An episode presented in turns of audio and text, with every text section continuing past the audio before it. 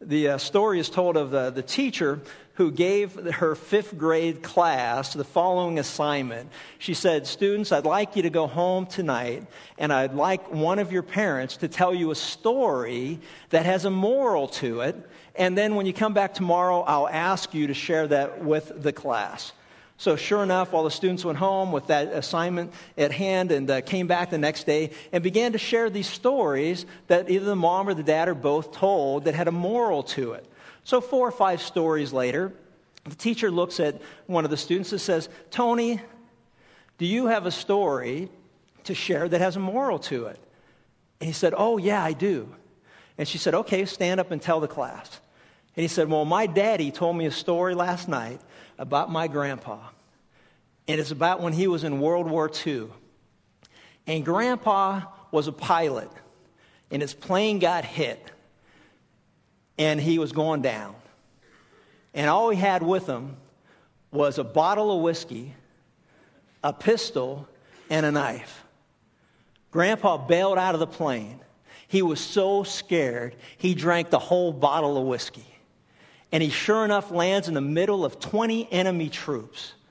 He pulls out his pistol and he shoots 15 of them, the enemy, with, with his pistol until he ran out of bullets. Then he pulled out his knife and he stabbed to death four of them until the blade broke. And then the last one he strangled with his own bare hands. And everybody in the room was kind of like you are. They were like, What kind of story is this? And she said, Tony, did, did your daddy tell you was, what was the moral to the story? And he said, Oh, oh, there was a moral to it. Daddy said he learned from that story never to mess with grandpa when he's been drinking.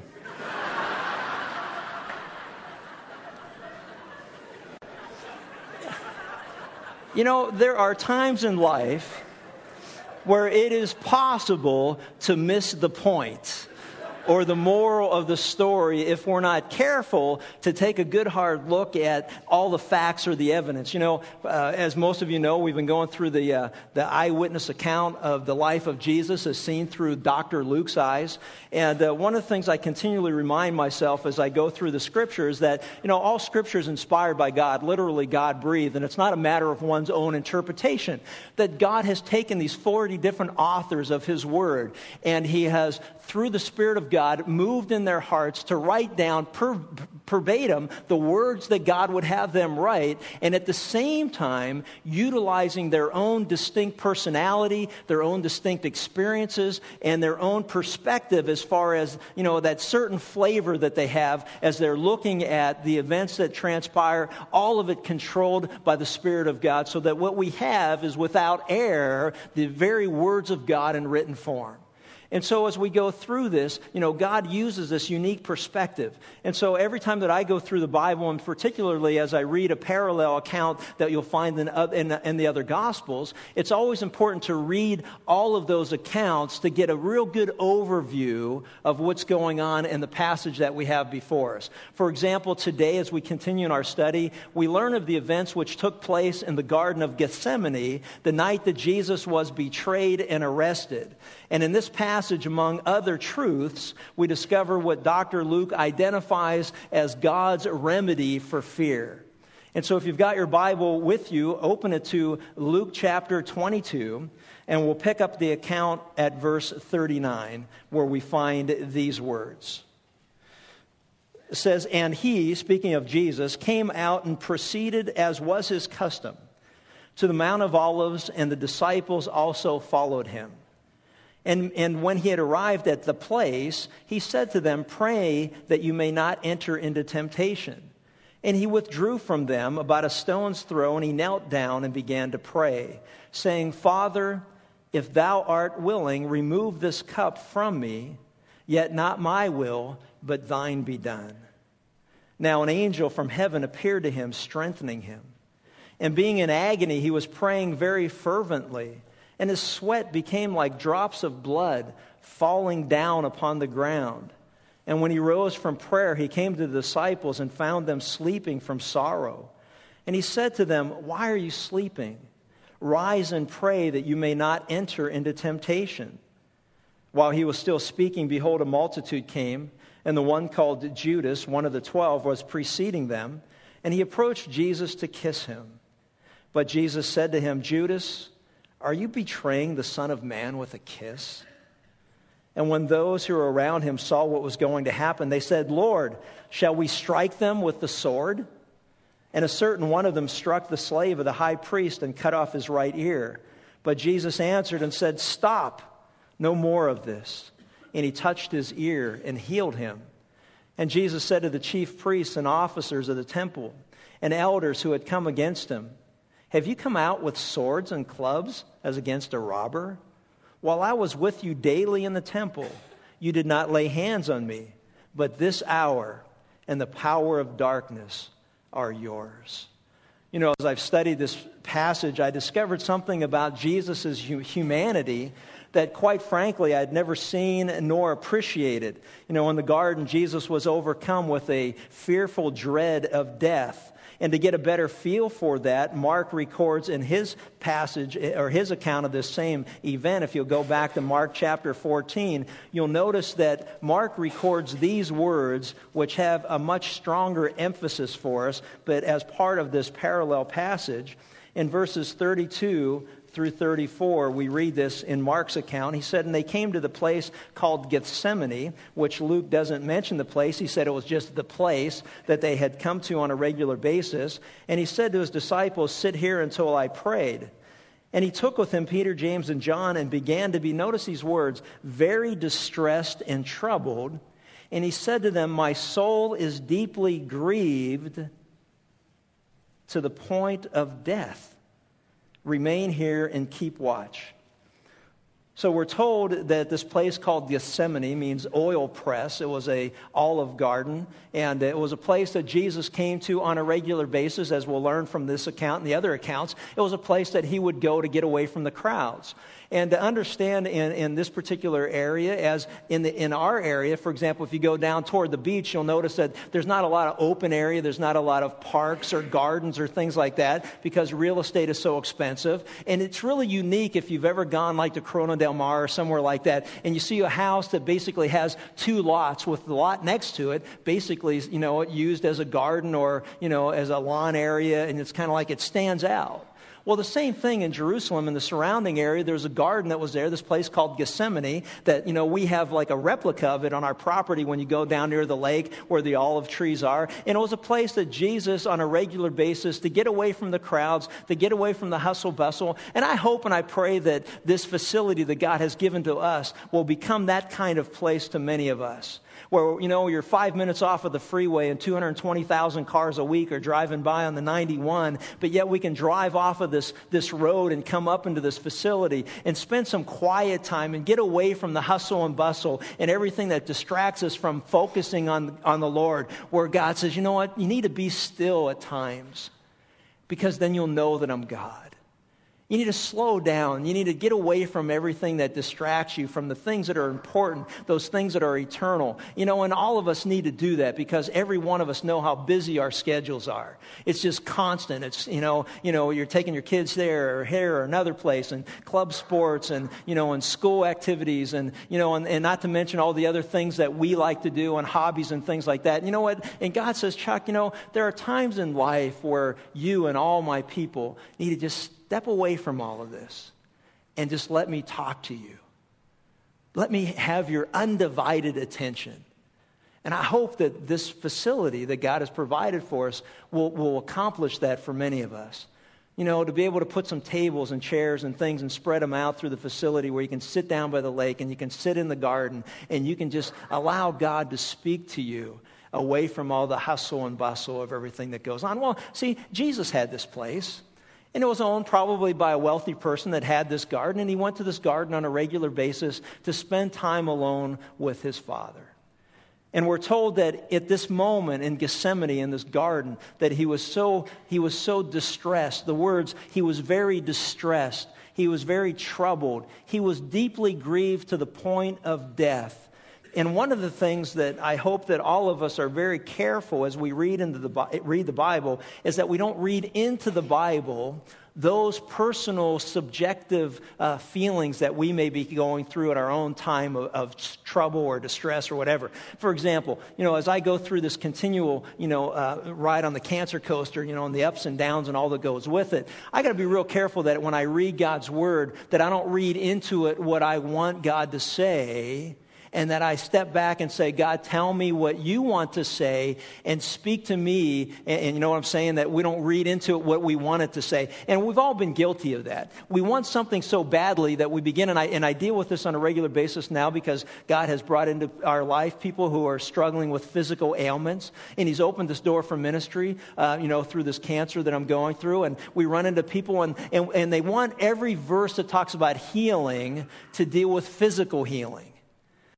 And, and the reality of it is, is that when I hear people share these things, my heart breaks because, you know what, those verses talk about spiritual healing. They talk about a bigger picture, a grander picture, the, the, the, the, greatest picture of all. By his stripes, yes, by his stripes, we are healed. We are, we are healed from our sin. We are, we, are, we are freed from the wrath and the judgment of God. With those who trust in Christ, you know, we are, we are, we are given everlasting life.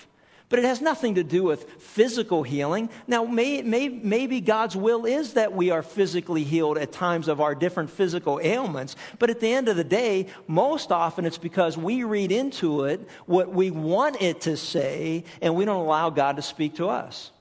So now, as I'm reading through this passage, I ask the question what does it mean? What do these words mean that Jesus was very distressed, that he was deeply troubled? That his soul was deeply grieved to the point of death, and it bears the element of surprise or astonishment in those original languages. In other words, Jesus was horrified as he was astonished at his imminent death that it evoked this statement, My soul is deeply grieved to the point of death.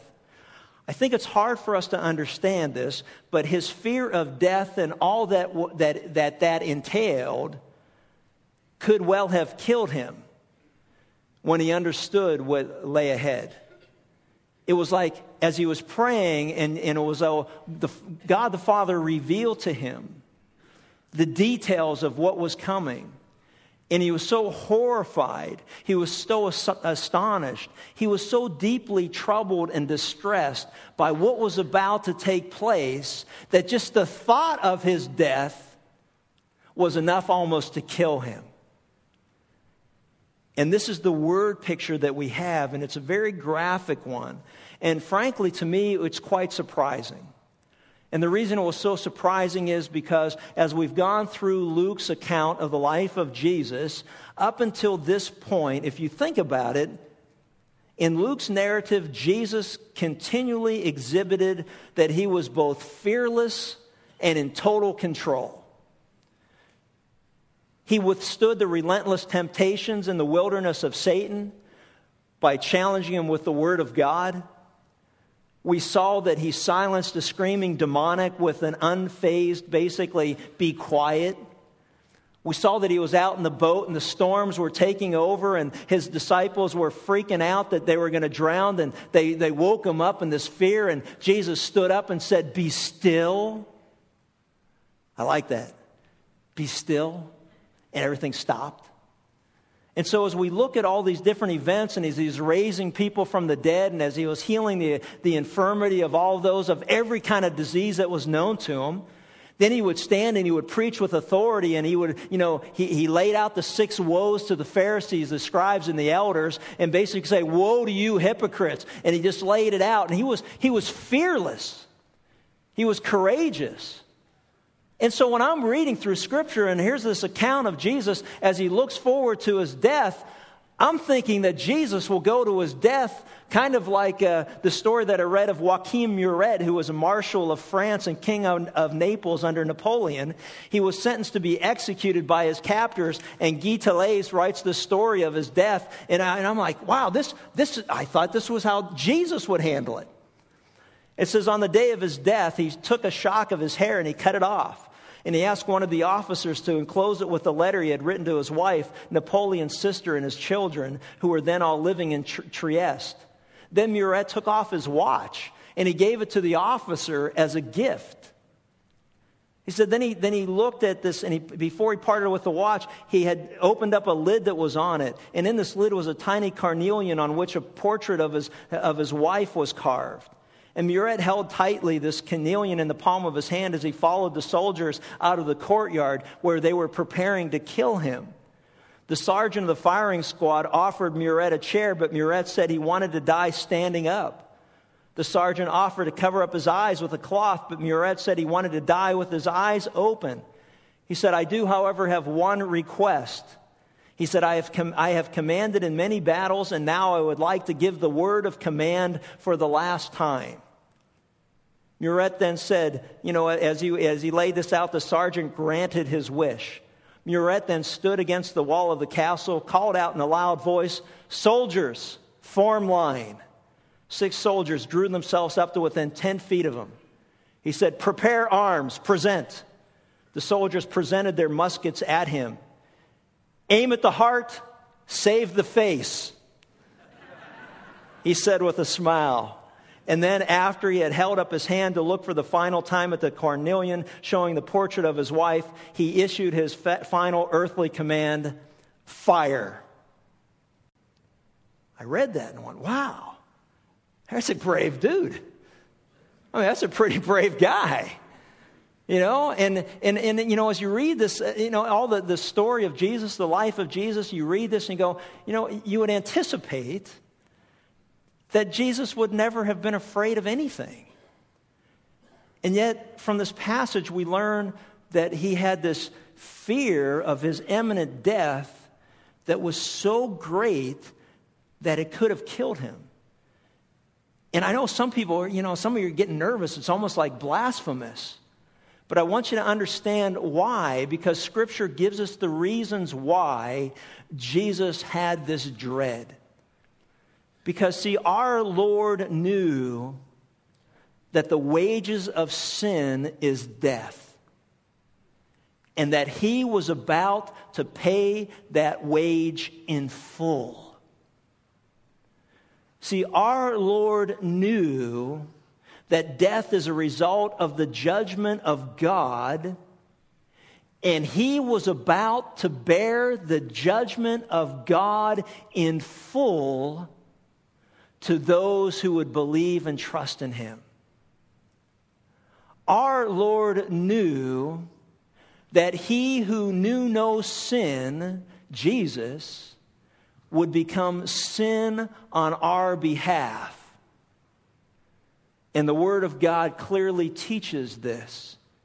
See, our Lord knew that death would bring on him the wrath of God and that he would propitiate that wrath to the fullest.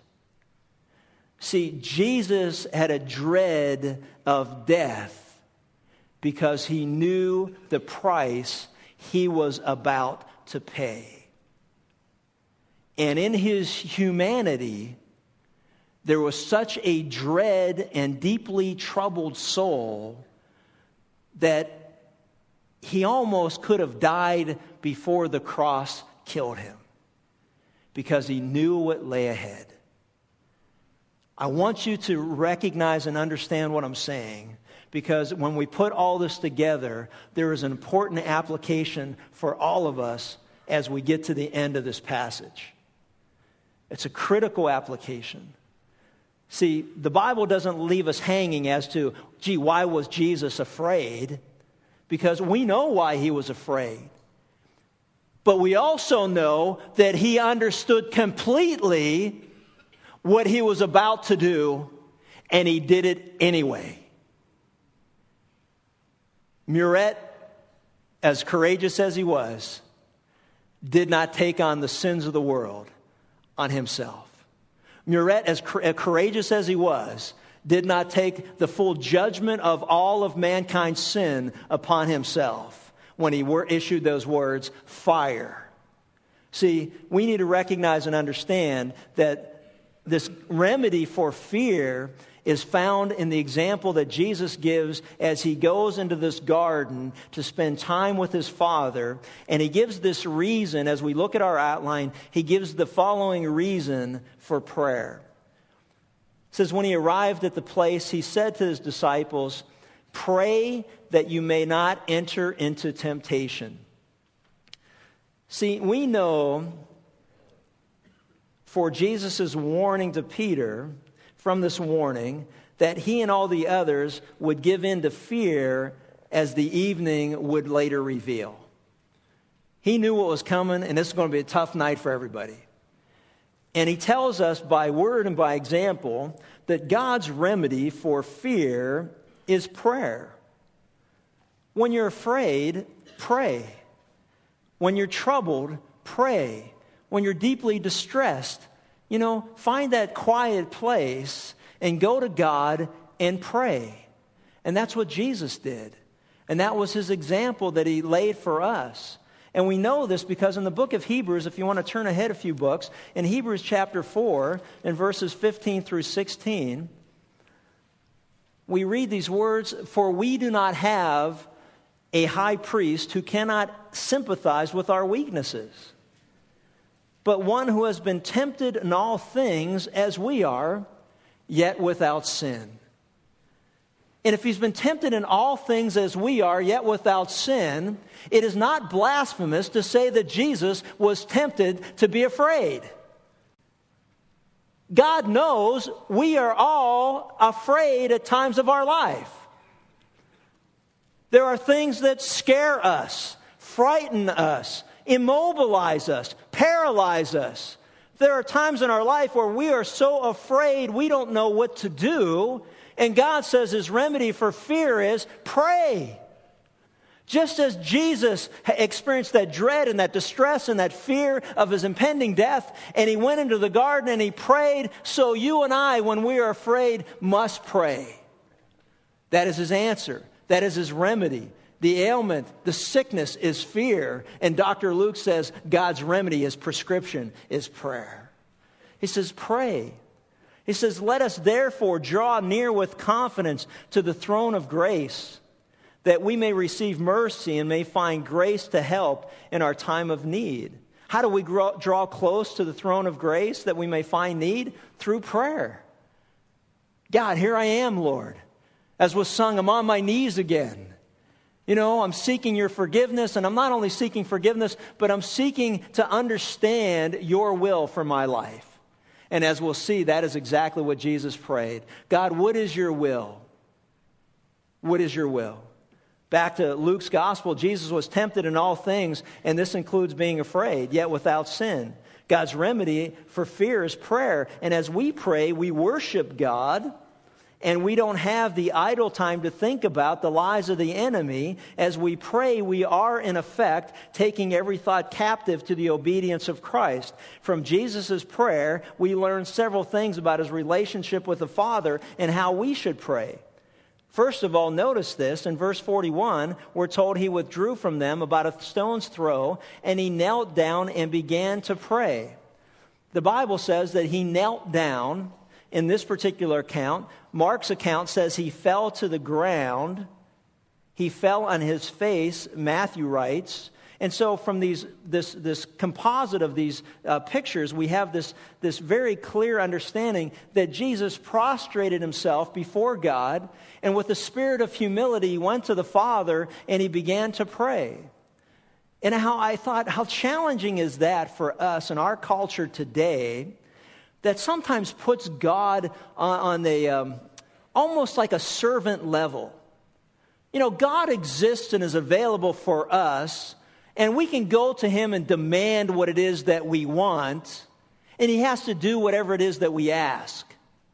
And I think, well, that's such a tragic lie because as I see even Jesus himself, the Son of Man, the Son of God, equal with God, co-equal with God, but, sub, you know, but submissive to the Father, he, he prostrates himself before the Father, and in humility he falls on the ground and on his face, and he goes to God the Father in prayer, and it has a, a lot to do with an attitude that isn't one that we have in our culture today.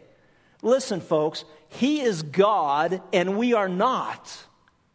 And for us to enter into his presence with, with requests is a gift that God gives to you and I because of the work that Jesus has done. But to go into his presence and demand anything of him violates everything that we know scripture to be teaching. And that is that you and I are to be walk humbly with our God. To do justly and to love mercy and to walk humbly with our God. We don't dictate to God anything. And when I am afraid, and as I've gone through this roller coaster ride, and my wife knows and my family knows, every time we get some different words, and every time this doctor says that, and another doctor says this, and, and, and then we begin to, to have this dread or this distress about this impending death that may come as a result of my cancer. You know, I learned from this passage God's remedy for fear is go to God in humility and seek His face, spend time with Him. And it's amazed as, as we will see, and you will be amazed as well as you apply this truth that you can walk away with this infused courage that comes from spending time in the presence of God and in His Word. See, Jesus in humility went before the Father, and this attitude is one that must be in ourself that existed in Jesus who, though he existed in the form of God, did not regard equality with God a thing to be grasped. In Philippians 2, it says, Have this attitude in yourself that was also in Christ Jesus. What was the attitude that he had? He humbled himself before the Father. And we need to humble ourselves as well. See, Luke once again points out the intimacy of Jesus' relationship with God, where he said, he prayed, Father or Abba. Father. You know, to go to him as Jesus instructed us and the disciples earlier and say, when you pray, pray this way Our Father, our Abba, our Daddy who is in heaven. One of the great roles of every father is to protect his children.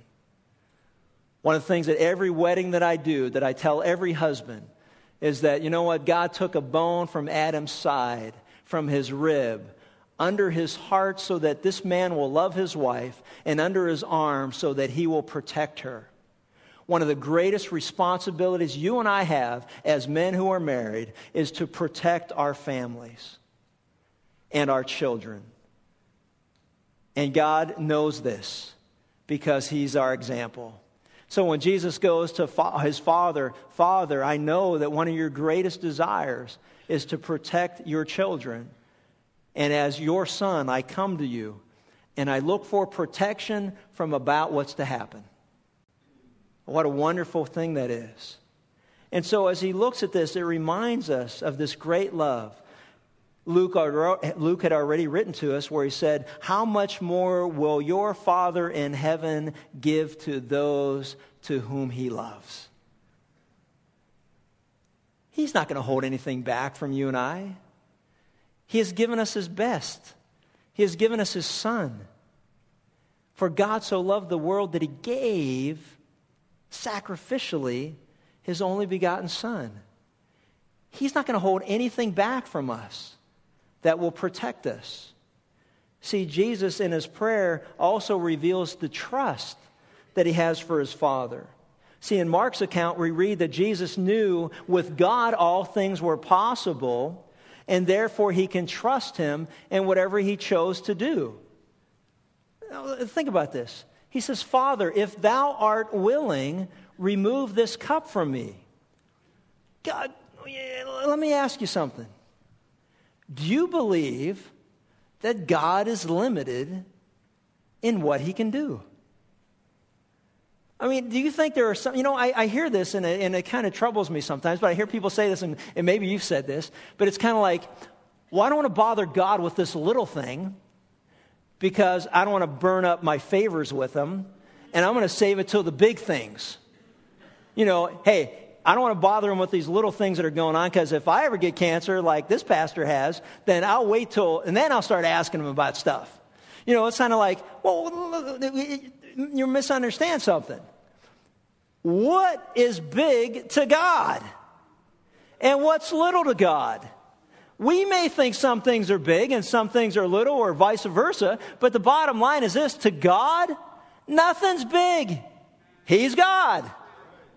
And so it's like, what do you, you know, hey, go to Him with everything. And there's nothing in the Bible that says you can only come to me so many times during the course of your lifetime. Oh, used it up. Man, 16, I already used it all up. Oh, man, I hope you don't live long. You know, it's like, what, what is that? There's nothing in the Bible says that we've used up all of our favors or all of this mercy and all of this grace that we're going to find in our time of need. See, Jesus trusts the Father, and the reason that he trusts him is the same reason you and I should trust him, and that's this. Is there anything our God cannot do? I mean, when our kids were little, one of their favorite songs to sing, My God is so big, so strong, and so mighty. There's nothing my God cannot do. I love that. And it was, I used to watch him walk around the house and do that. My God is so big, so strong, and so mighty. There's nothing my God cannot do. And, you know, and it's like, that's awesome. And, you know, and, and so I get in my office when nobody else is looking, and I just share this with you today.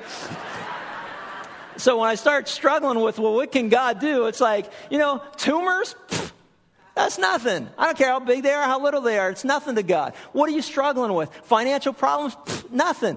We're talking about a God who holds the universe together while we sit here. We're not getting thrown all over the place. I mean, this isn't hard for him. And so when Jesus goes to his father, he can trust him implicitly because he realizes, you know what? If there was any other way that this cup of suffering could pass from him, he knows his God loves him, his God wants to protect him, and he would do that if there was any other way. But if there isn't any other way, then yet not my will be done, but yours be done. And he is in total submission to the will of God in his life. And that's what we see. Lord, if there's any other way, God, if there's any other way that you can reach people for your kingdom, if there's any other way that I can be an effective, uh, a more effective communicator of your truth, if there is any other way that we can get CDs out to all the people that we sent them to, and you can do it without me having cancer, that's okay with me. But not my will be done, but yours. And if this is your will, then you know what? I'm cool with that. Why? Because I trust you. Because it's not that you can't remove cancer. It's just that you choose not to if that's your will. And I'm all right with that. Why? Because you're God and I'm not. And we're all okay with that. Are you okay with whatever it is that's causing fear in your life? If not, I'll guarantee you it's because you haven't got to that point of trusting God and in total submission of Him. You have not got to the point Jesus did as He prayed in the garden that he said, You know what? It's all right. Not my will be done, but yours. And see, I want you to understand this because in the, all the accounts put together, it's a wonderful thing because what we learn is that Jesus becomes totally dependent upon God. You know, and the Bible says that when a person cries out, Not my will, but yours be done, it is almost as if it's the cry of a conqueror. Because 1 John 2:17 says the man who does the will of God lives forever. It's as if you're standing in front of the firing squad and you say, ready, aim, fire. You know why? Because the man, the woman who does the will of God will live forever. And what is the will of God? That you believe upon him, Jesus, whom he has sent. That is the ultimate will of God for every human being that we repent and believe upon the Lord Jesus Christ, and the person who does that will live forever. It's awesome. We can have victory over fear. We can have victory over the temptation to question God. When we go to God in prayer, as we learn Jesus' prayer was heard and it was denied because there was no other way. This was the predetermined will of God. by the predetermined plan and the foreknowledge of God, you people turned Jesus over to the hands of godless men so that he would be crucified, he would die, he would be buried, and he would be raised again according to the scriptures. It is God's will. See, but what was interesting to me is that it was three different times Jesus went back to his father and said, If there's any other way, will this cup pass from me? Luke records one. Matthew and Mark tell us that there was three different times that he got up from prayer and he went back to his disciples and they were sleeping. He went back to prayer again and he began to pray, if it's your will, let this cup pass from me. See, you know, there was, there was a persistence that was there, but there was also a time of acceptance and submission. And he began to look at it and said, you know what? Not your will be done. Not my will be done, but yours. And notice this the dependence upon God, and, the, and an angel from heaven appeared to him, strengthening him. You know, Luke's the only one that records this, and there's a lot of activity about angels in the, in the, uh, the book of Acts, which is also written through Luke. And so he records something that helps us to understand, and, and here's the application for you and I today. And as I've read this, I realize, you know what? In every life, there will be a Gethsemane. In every life, there will be a time in our life where we will be so deeply distressed and troubled by something that is going on that it'll cause us to, to fall upon our knees before God.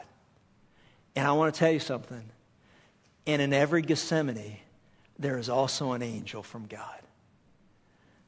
You know, God will minister to us as he did Elijah.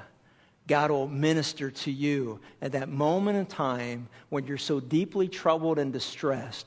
And your heart, oh, you know, you're almost, the, the thought of what's about to happen is almost greater than the thing that's going to happen to where it will almost kill you itself. In every life, there's a Gethsemane, and in every Gethsemane, there is an angel who is sent from God to strengthen us if we have gone to Him to find mercy and need in our time of great despair. Isn't that great? And that's what this, you know, this, this example, as we see this, notice this. You know, before, before I move on, you know, let me ask you a question. It's a very personal one, but that is this Are you truly at peace with God's will, His purposes, and His plan in your life? Or are you still struggling with, not your will be done, God, but mine? See, God will do everything that He can to get us to the point of total dependence upon Him. He wants to eliminate that pride and that arrogance from our heart that says, you know what, God, not your will be done, mine be done. You do what I want you to do. You're here to serve me. And God says, Chuck, until you realize that you're here by my grace and by my mercy, and you're here to serve me, you will never have peace in this lifetime. Ever. In any circumstance and in every situation. So, we need to accept the will of God. Now, notice the reaction that Jesus experienced while he was in agony. We're told that he was praying fervently, and this gives us an understanding about the second and the third time that Jesus continued to pray. He was praying in agony and he was praying fervently, and his sweat became like drops of blood falling down upon the ground. I mean, can you imagine? Even after he was strengthened, the struggle continued because he, was, he still had to live out the experience and die for the sins of the world. And, you know, and sadly, while this intense battle was going on in his life, the people that were there, hey, we got your back covered, they were sound asleep. But they were going through their own struggles. The Bible says they, they were sound asleep because they were in distress themselves. Their sorrow. Think about the night they had gone through. First of all, they ate a lot. And all of us know if you eat a lot, it's really tough to stay awake. You know, it's like, man, they ate a lot at the Passover. Then they found out one of them was going to betray him. Then they found out their leader, Peter, was going to be a guy who denied even knowing Jesus. Then they're walking out into the garden, and now you got to imagine all these things are going through their mind, and they were really troubled by what was happening. And every time Jesus went to them, they were sleeping.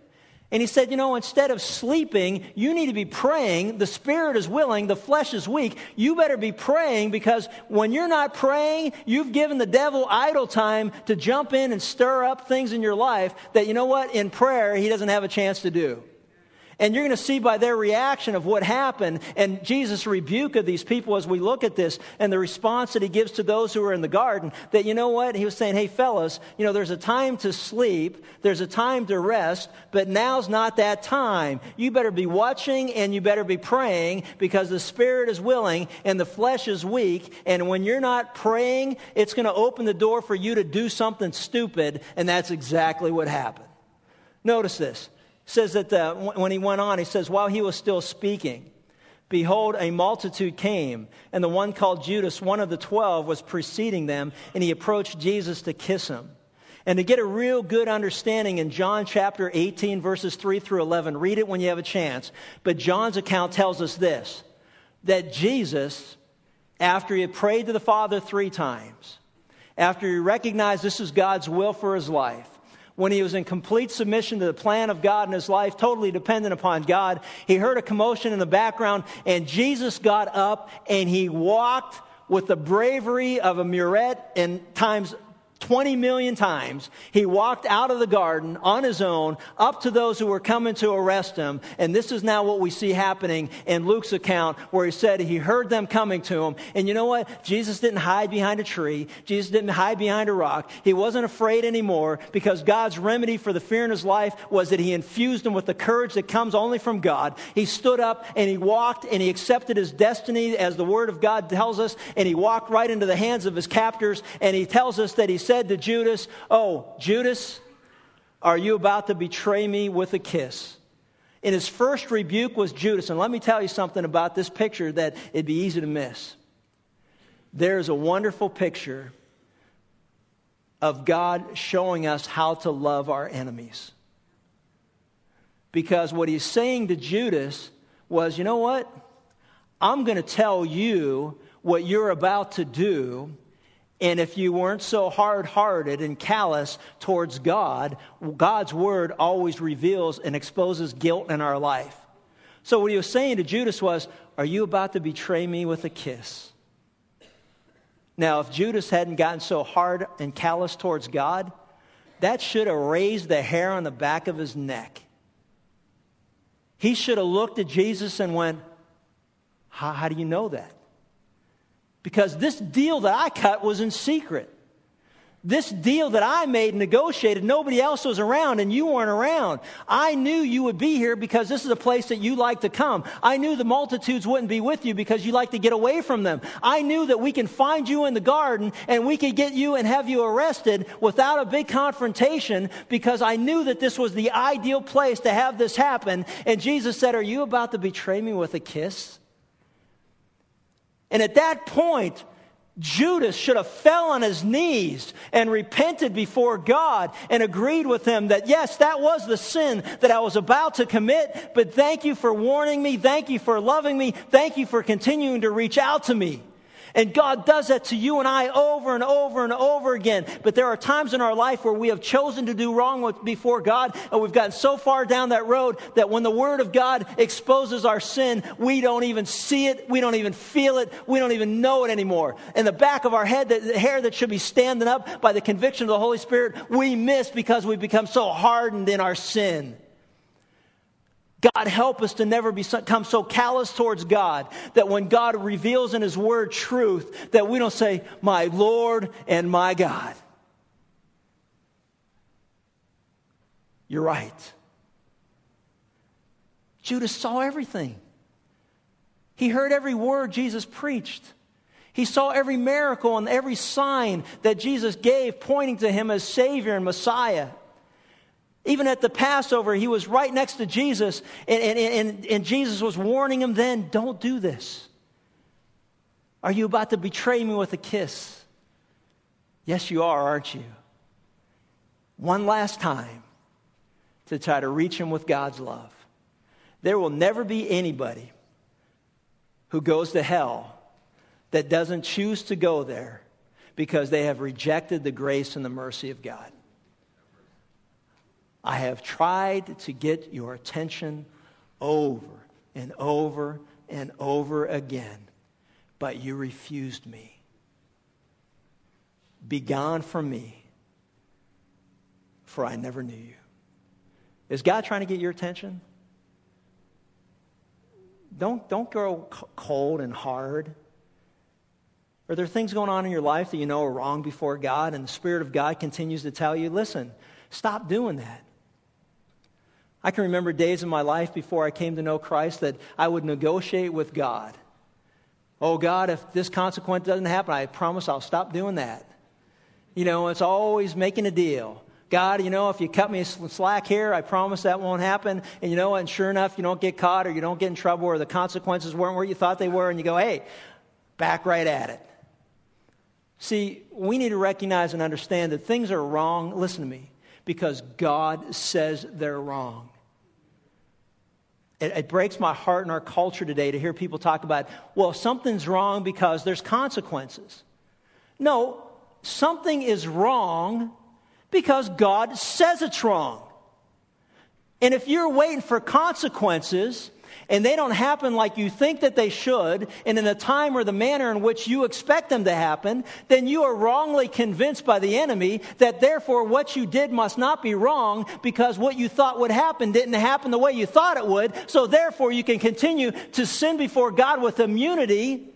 And God says, no, it's only because of my grace and my mercy that you haven't experienced what could have been the consequences, and I'm giving you another chance to repent. If you're in that place, take advantage of God's offer for amnesty. He rebuked Judas, and Judas didn't take him up on the offer. He goes on and he rebukes the disciples. He says, And when those who were around him saw what was going on, they said, Lord, shall we strike with the sword? Remember that. They were all excited because they had two swords.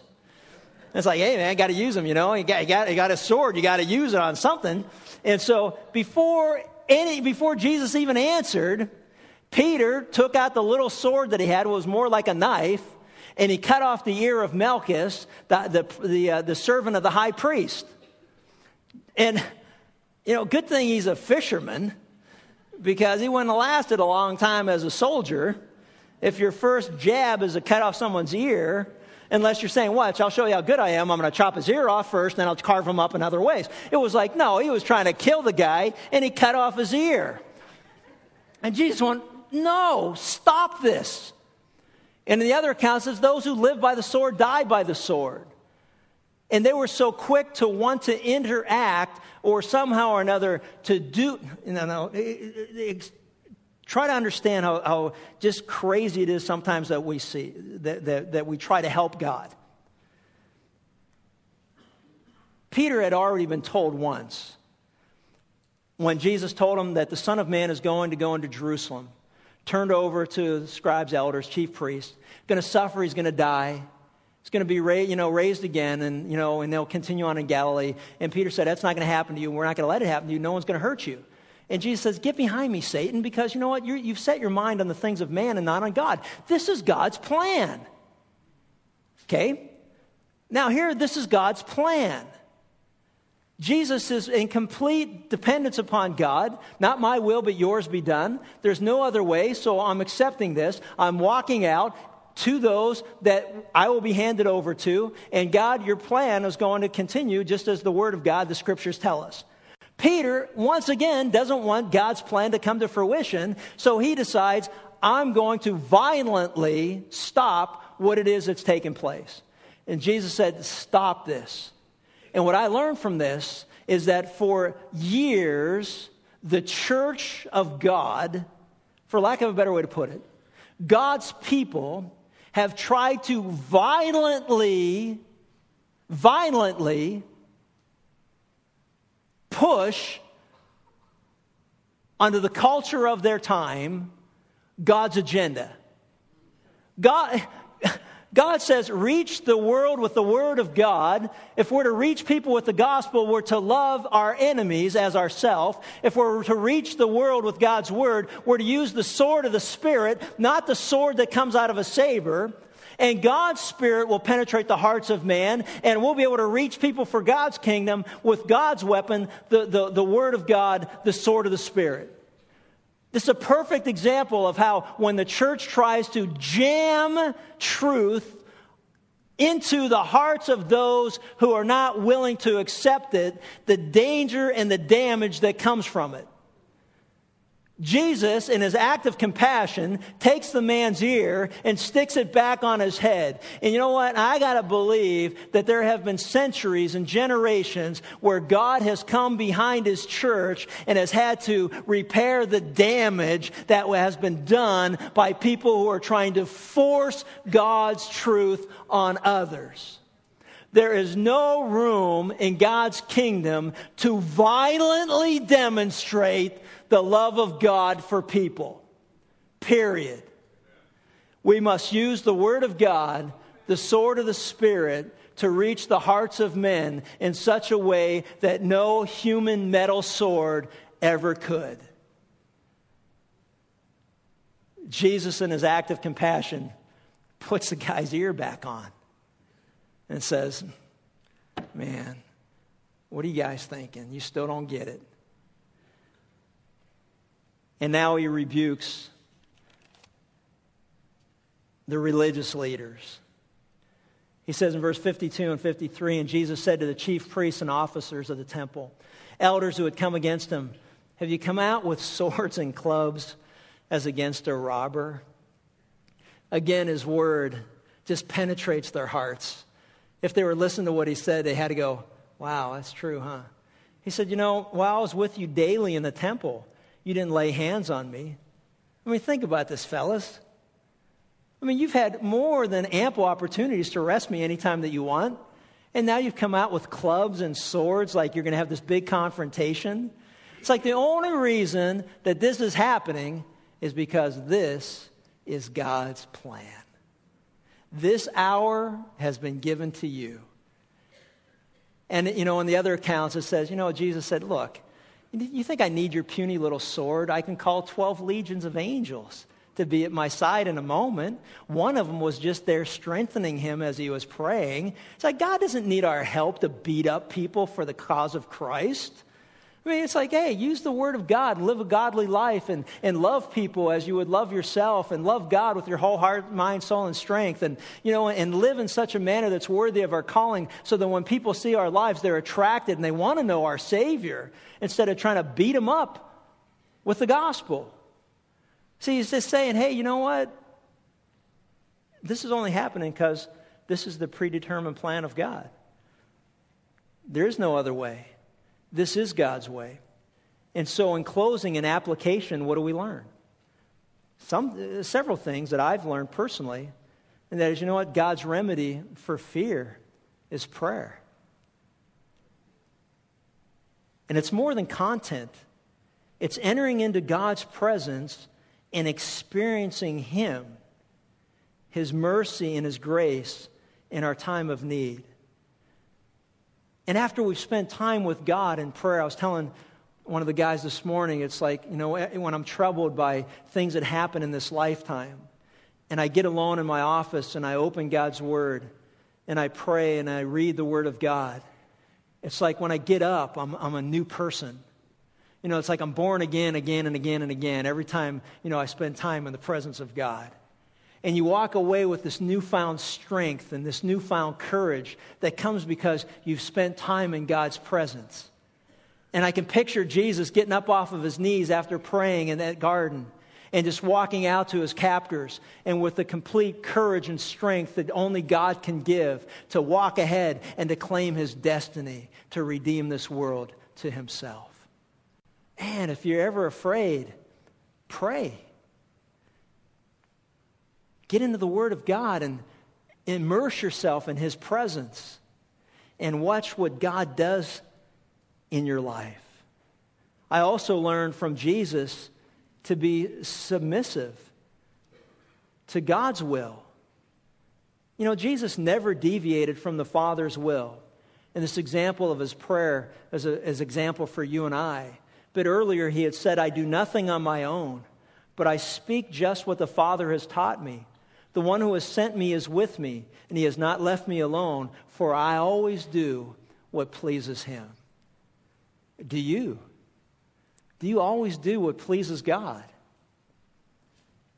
We learn about temptation, that there's no temptation that can overtake us that's not common to man, but God is faithful who with the temptation will provide a way of escape so that we're able to endure it. How can we escape the temptation of being afraid? How can we escape the temptation of denying God? How can we escape the temptation of taking matters into our own hand instead of trusting God and His Word to reach the hearts of people? How can we escape all these things? Hey, by going into His presence and praying.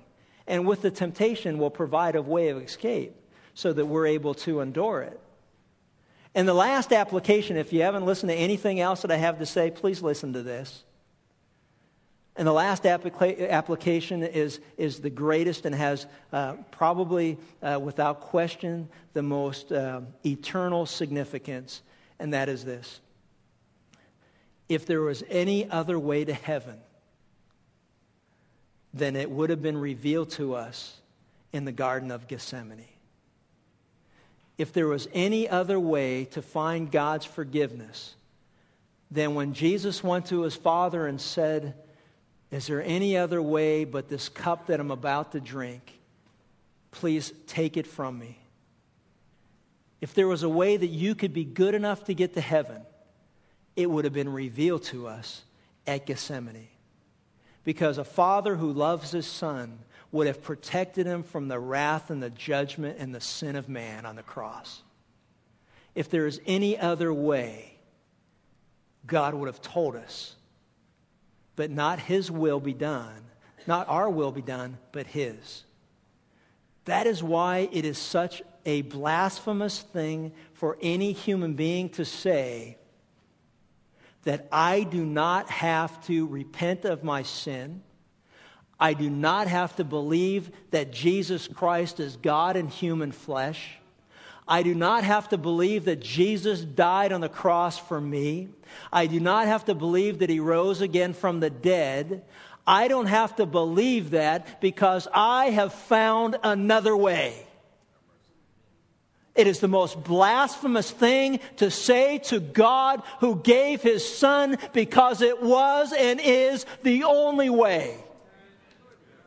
And that is why you must bow your knee to Jesus.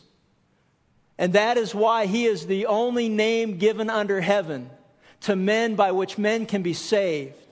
And that is why he said, I am the way, the truth, and the life, and no man comes unto the Father but through me. If there was any other way, the Word of God would tell us, but there isn't. And we must accept God's way because he is God and we are not? Have you trusted in Jesus Christ as your Savior from the judgment and the wrath of God that comes because of the sin in your life? If you have, praise God. If you haven't, today is the day.